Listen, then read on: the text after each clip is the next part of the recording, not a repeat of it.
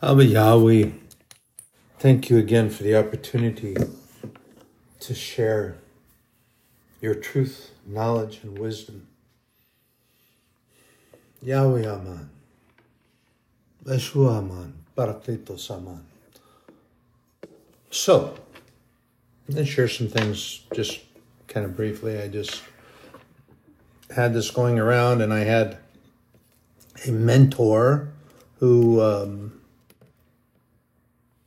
shared comp- confirming word. And um, remember, I've shared with you that confirming word from a mentor or a colleague or a teacher, it doesn't mean as when we were children, yeah, yeah, I'm right. So see, see, see. Um, that's not what it means. Confirming word is just um, an affirmation that I'm traveling in the right direction. Kind of like when I was driving 18 wheelers, and I've shared this before with you, did that for about tw- almost 25 years. Just shy of 25 years, border to border and coast to coast. Back in those days, you didn't have cell phones and GPS devices and all that stuff attached to your vehicle and cellular telephones and and uh, quite honestly, I got one of the first cellular telephones when they came out, um, and I was, uh, I had service with what is now AT and T, but when they first started, it was Pacific Bell Telephone. And some of the youngsters that work there, when I tell them how long I've had service, they actually look up Pac Bell, and they come back, and it's like whoa. Now, anyway, that aside, so back when I was traveling without GPS, without cellular, and one of the uh, big modern things was what they call a Qualcomm system that they put into uh, the big trucks, and it was computer technology that allowed through satellite dishes to um, transmit messages back and forth, and they actually had um, they were working on getting it done. They hadn't got it done by the time I finished um, for GPS capability. So I kept the Rolodex, kept the little Rolodex that I had Velcro, and I used to stick that right in the center of my dashboard. It wasn't in my way, and it wasn't blocking vision. But when I had particular customers, and I had it alphabetized, and I had it all set up for uh, customers, and if I had repeat customers, then I had a little clip that was attached. So I actually had directions that I would take and write down, and uh, for the particular client, and if there was something special needed or some sort of special treatment that they got, I always made sure that I, I annotated that. But the point that I'm getting here is that in getting to these places, and I went from West Coast to East Coast, from the southern border to the northern border, and everything in between. And I have traveled in every single state in this country except for Alaska and Hawaii multiple times, all over this country. And you need to have directions. And the confirmation that I used to get when I was out there driving the big trucks were mile markers and area markers. That would tell me if I was paying attention to the mile markers because when they were increasing in number, you were going a certain direction, and if you were decreasing in number, then you were going the opposite direction. And usually, the decrease in number indicated that you were traveling west, and an increase in the number indicated that you were traveling east. So you paid attention to those markers. And it was the same north and south. Increase in numbers, or increase the higher the number got, you were heading north, and the lower the number got, you were heading south toward the southern border of the state. So you needed to pay attention to these things. And you learned how to do that. Well, it's the same thing with the guidance of the Holy Spirit and reading this guidebook, our roadmap, and our instruction manual, this Bible that God put for us. You have to learn how to pay attention, get in there, you seek His truth, you seek His knowledge, you seek His wisdom, and you seek the guidance of the Holy Spirit because the Holy Spirit's going to give you intellect so that you're going to be able to pick apart things in there. If you don't understand, the Holy Spirit's going to give you that guidance. It's going to give you the markers that you need in order to make your way through. It's the same thing with walking through life.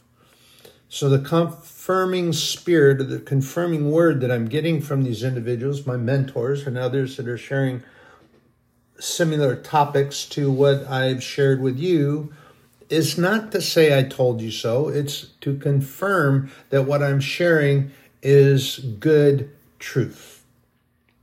And I'm sharing this with you right now because there's a particular thing that I say, and you will hear me say it often, and I believe I've also tried to clarify and share with you.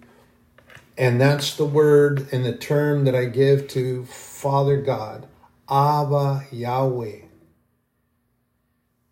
Heavenly Father, maker of all things made. Yahweh is the holy name that God gave us permission to use, that those who thought that they were so much better and so much smarter and so much higher than everyone else, even the Lord Jesus Christ, they tried to condemn him because he didn't have letters of learning that they had. Arrogance. I'm not trying to put myself up ahead or in front of anyone else, but this confirming word is telling me that I am going in the right direction, sharing the right thing. Abba Yahweh. Yahweh, the holy name that God gave us permission to call him, maker of all things made. Remember back, and I've shared this with you, a little redundancy, but it's an important testament. That remember when Moses was talking to God. First, he talked to the angel at the burning bush. There was an angel that came up and was talking with Moses. And then God showed up. And Moses was trying to get out of going back to Egypt. But yeah, but God, you know, I did this and I did that. You know, I got a lame foot. I got a, I had my palate's all, I can't talk good. My speech is terrible. Well, and of course, God responded to that with, Well, Moses, that's okay, because I've got it covered as I do with everything else. It is because I'm God, maker of all things made. Well, what, who do I tell them sent me? I mean, they're going to ask me. Well, Moses, you tell them, I am sent you. And of course, he saw the perplexed, perplexed look on Moses' face, as I'm quite certain his countenance changed, like, wow, what's that supposed to mean? Well, what it's supposed to mean is that God is, or was from the beginning, He is now, and He is going to be. And much easier put and simpler put, I am sent you. Just like those arrogant Pharisees in the Sanhedrin, they tried to declare the law of Moses, and Jesus was in violation of that law. Except the only problem with that line of thinking is that it never was the law of Moses. Certain scriptures declare that, but that's because he carried the law. He delivered the law. He was entrusted to bring the law to the nation of Israel because God wrote it by the finger of his own hand in the stone tablets that he then broke off from the mountainside and Moses brought down. And then, of course, what did Moses do? He got all upset and he cast them down because he decided that Israel didn't deserve them because of what they had done, because he spent so much time on the mountain with God. So he broke them apart, broke them all up. They didn't deserve it. See where I'm headed with this? God decides who and what.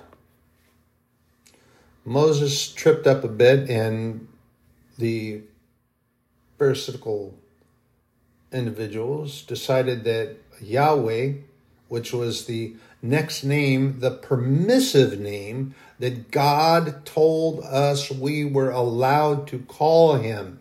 He gave Moses that name, he told them. And then you have the high priests, the Levites, and you have those pharisaical individuals that, because of their letters of learning, couldn't possibly be allowed to be called by regular folk.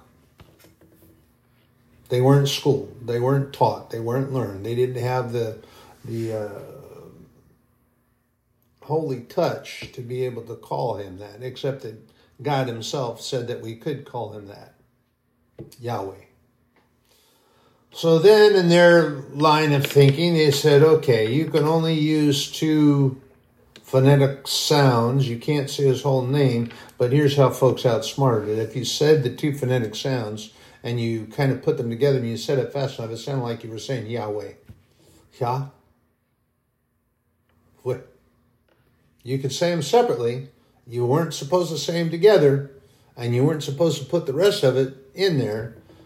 But if you ran it together and you said it quickly, it sounded exactly like you were saying the whole word anyhow. Uh, there are always ways to get around pharisaical tyrants. But the import of what I'm sharing with you, brothers and sisters, is there's another thing that we have permission to call Yahweh, Heavenly Father, Jehovah, Adonai, El Shaddai. And this is a word that Hebrews, the Jewish people, actually took from the Greek and the Greek word was papa, and it was had the letter P. Well, the Hebrews took it and they made that Abba. They took it from Papa to Abba. And when you see, I love, I love the way this mentor was was teaching us. This is, is very awesome. So when you see a small child, and you know, I know that there's individuals out there that are going to get their knickers all twisted up and be offended because it's leaning toward the male gender. Well, get over it. Get over yourself. Get over it. Is that many times these small children, most oftentimes, they will say papa first or dada first. And they do that because it's easier for them to form the lettering with their mouths than the letter M and try to make that sound. So give yourself a little pat on the back and a little laudation that it, it's not really a gender specific thing. So don't get your knickers all twisted up about that. It's got to do with the ease of saying for the child. And when you see a small child, what are they doing? They are putting their hands up and they're kind of trying to get up on their tippy toes and they're saying, Papa, Papa. And then when they get to where they can say Mama, and they put that together and they change it. And what are they doing? They're putting their hands up and they're kind of up on their tiptoes and they're they're leaning in toward Papa, Mama. They're leaning in toward their parent. And when you go to the house of God and you lift your hands in worship, you call him Abba Father.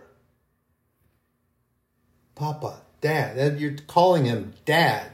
It's a, it's a term of endearment that the Hebrews call rather than very um, formalized. Hello, Father. How is your day today? How is Mother today? Where is Mother? When you come to the house and you're greeting them, you call them or you even see them in the marketplace, you haven't seen them for a while. Abba, Emma, mom, dad, how are you? And then they turn and they look and they see their child and they're very happy to see them. And you rush to each other and you embrace, you hug.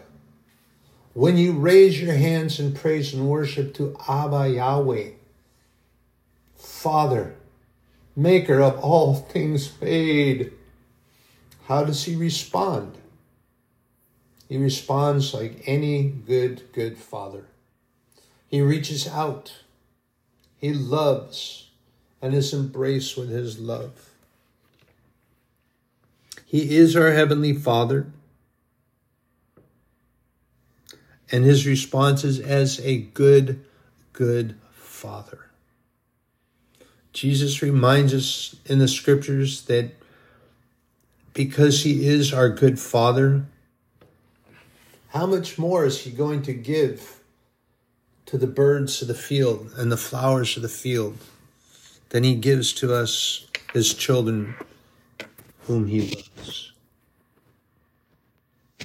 Brothers and sisters, the Bible is very specific about things that God will do to us and for us and with us. For them that love the Lord, he will open the windows of heaven and pour out his blessings, his spirit out to us. So much so that we cannot contain it. So much so that we have no place to put it in reserve. So much so that there's no way that we can keep all he gives. Different than when the nation was traveling through the wilderness and they were being given specific directions. And what were they told? They were told not to save the manna, that he was going to give them what they needed. Don't save the quail, he'd send them what they needed. Don't save the pheasants, he's going to send them what they need.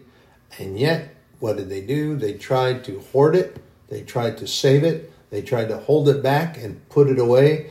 And when they went to the food stores, they were wormed and rotten and no good. And they had to be thrown away before they rotted anything else. God told them that He would provide for them. They tried to usurp His authority and save more than what He told them He would. So when God tells you He's going to do something, God means to do it. Absolutely. Bottom line. Period. Exclamation point. Dot, dot, dot. However you want to grammatically enclose it. Doesn't matter. When he says it, he said it. I heard it. He means it. Period. Good enough for me. Abba Yahweh. We love him. Brothers and sisters, I got to tell you right now that I have blessings poured out on me that are beyond anything that I could imagine. I have I have to share this with you is that I have I didn't even know it was doing that. I just happened to notice it just the other day. I have a grandchild that is a gift. It was gifted to me. And remember, I told you, I shared this with you, that I was going to take my own life at one point. I was driving the big trucks and I was on the Oakland Bay Bridge, and I was so distraught, so dismayed. I was so in darkness. I was allowing myself to go down into the basement and allowing myself to be caught up in the shadows. And I was had no thought of where I was going to do it, what I was doing, and everything was just not working out. And I was trying to make it work. I really was. But because my children were not with me, my grandchildren. I could, well, I didn't even have any. And it was just children. As I, I've shared with you that my sons were, neither one of them were out of elementary school. So when I was getting ready and I got to the point of the bridge and I was going to drive off, I was going to take that uh, 72,800 and some odd such and such pounds and I was going to go over. I could, I knew I was going to make it because I'd already looked at it a few times and I was going to take that 18 wheeler. I was going to cross the median, and this portion of the bridge would have been suited very well for me to be able to cross from one side of the traffic to the other and go all the way across the bridge. And there's no way that those guardrails were going to hold that truck. I didn't even have to get it going very fast. So, when the traffic diminished enough that I was going to do that, and then, of course, the fall to the water was 300 and some feet. I was at the pretty pretty good high point of the bridge. And going over the where I went, I would not have gone to the lower any any other portion. I would have been just out in the air. And it was 300 and some feet down. 350. Water was very cold. Currents were very heavy. And if I didn't die on impact, I would have definitely drowned very quickly because that was my intention. But then, in the darkness of my truck, and in the quiet of my truck, and I had the curtains pulled open from my sleeper, the voice came to me, and it was so audible. I actually started and I turned to look to see if there was someone sitting in my sleeper. And there was no one. But I heard the voice. And the voice asked me, What about your grandchildren? Well, the key to that is that my children were not even out of elementary school yet. Neither one of my sons. I don't even think that either one of them had stolen a kiss from a cute little girl in kindergarten yet. My oldest son a little bit farther ahead than my youngest son, so my youngest son probably hadn't stolen a kiss from the little kindergartner at, at the drinking fountain. My oldest son, he was probably, his eye probably wasn't wandering to the little cute girl across the classroom.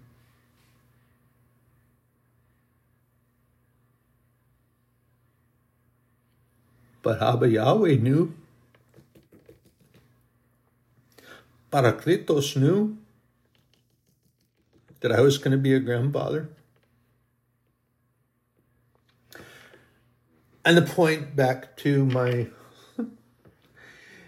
I get so worked up about God and all the blessings. So I have this, I have a little iPad that I that I work on. Very cool, blessing that God allowed for me, and that I utilize it through for my sharing with y'all and God's podcasting. Very nice little work tool. I actually type pretty quick. But anyway, the point to that is that, and I didn't even notice it readily, is that on my home screen, I get some things put up there, but a prominent feature is in my photo album, they rotate through my favorite pictures, which are my granddaughter. My grandchildren are favored by me, but it happens to rotate through hers because she's got a lot of them. I don't get a lot from my other children.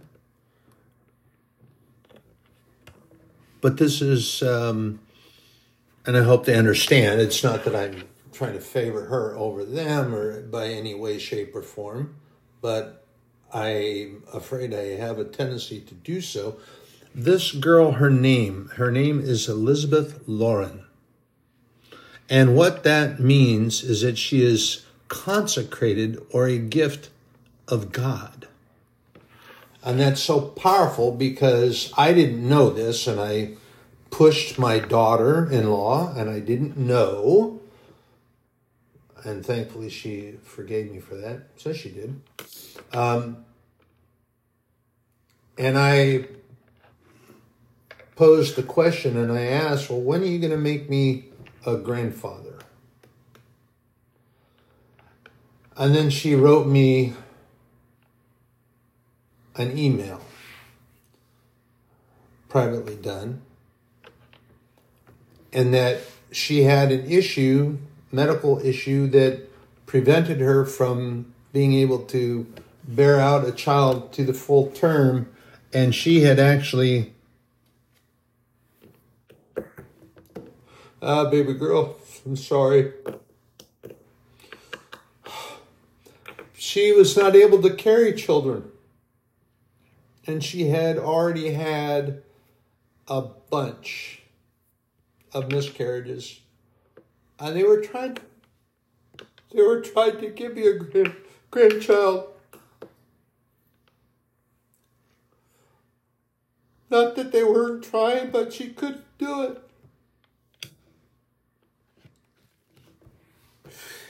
But then God, God intervened because they'd been in their own way, shape, or form, and I was praying over them. And my connection, my walk with God, even then was not what it should have been. But I prayed over them.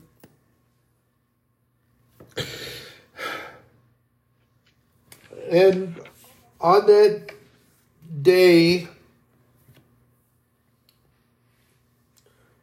and she didn't share with me quite readily, is that she was already in being examined because the baby she was carrying was at a certain point, but she didn't want to mention anything to me until the doctor had given her confirmation for the baby. In which he did. But then, because of the medical condition, he tried to convince her that she needed to abort the baby. You won't carry her. You need to abort this baby. She refused. God allowed her to carry that baby to full term, allowed her to deliver this child. She had to spend a, a little time in the hospital. The doctors were guided in the steps that they needed to take, and she was delivered and is most beautiful and her name is Elizabeth Lauren. Concentrated, consecrated, yeah, she's concentrated, all right. Consecrated and gift of God. And she is indeed that very thing. Abba Yahweh, Father God, Heavenly Father, Papa, and when you talk to God and you express that name and you give him that, you raise your hands like that of a child. Lift your hands to God. Abba, Yahweh. Abba, Abba, Abba, Yahweh. Aman, Aman. Remember, I shared this with you too. Amen. So be it. Aman, praiseworthy, worthy of praise. A H M A N, worthy of praise. I use both. Brothers and sisters, you have a good day. I just felt the urge to share that with you. And when I'm studying or through the course of the day and I have mentors that share things, I get all stirred up and I get all worked up and I got to share. You have a blessed day. And remember, don't forget that I have you in my prayers on my going out, the start of my day, and my coming in, the end of my day. You're in my prayers.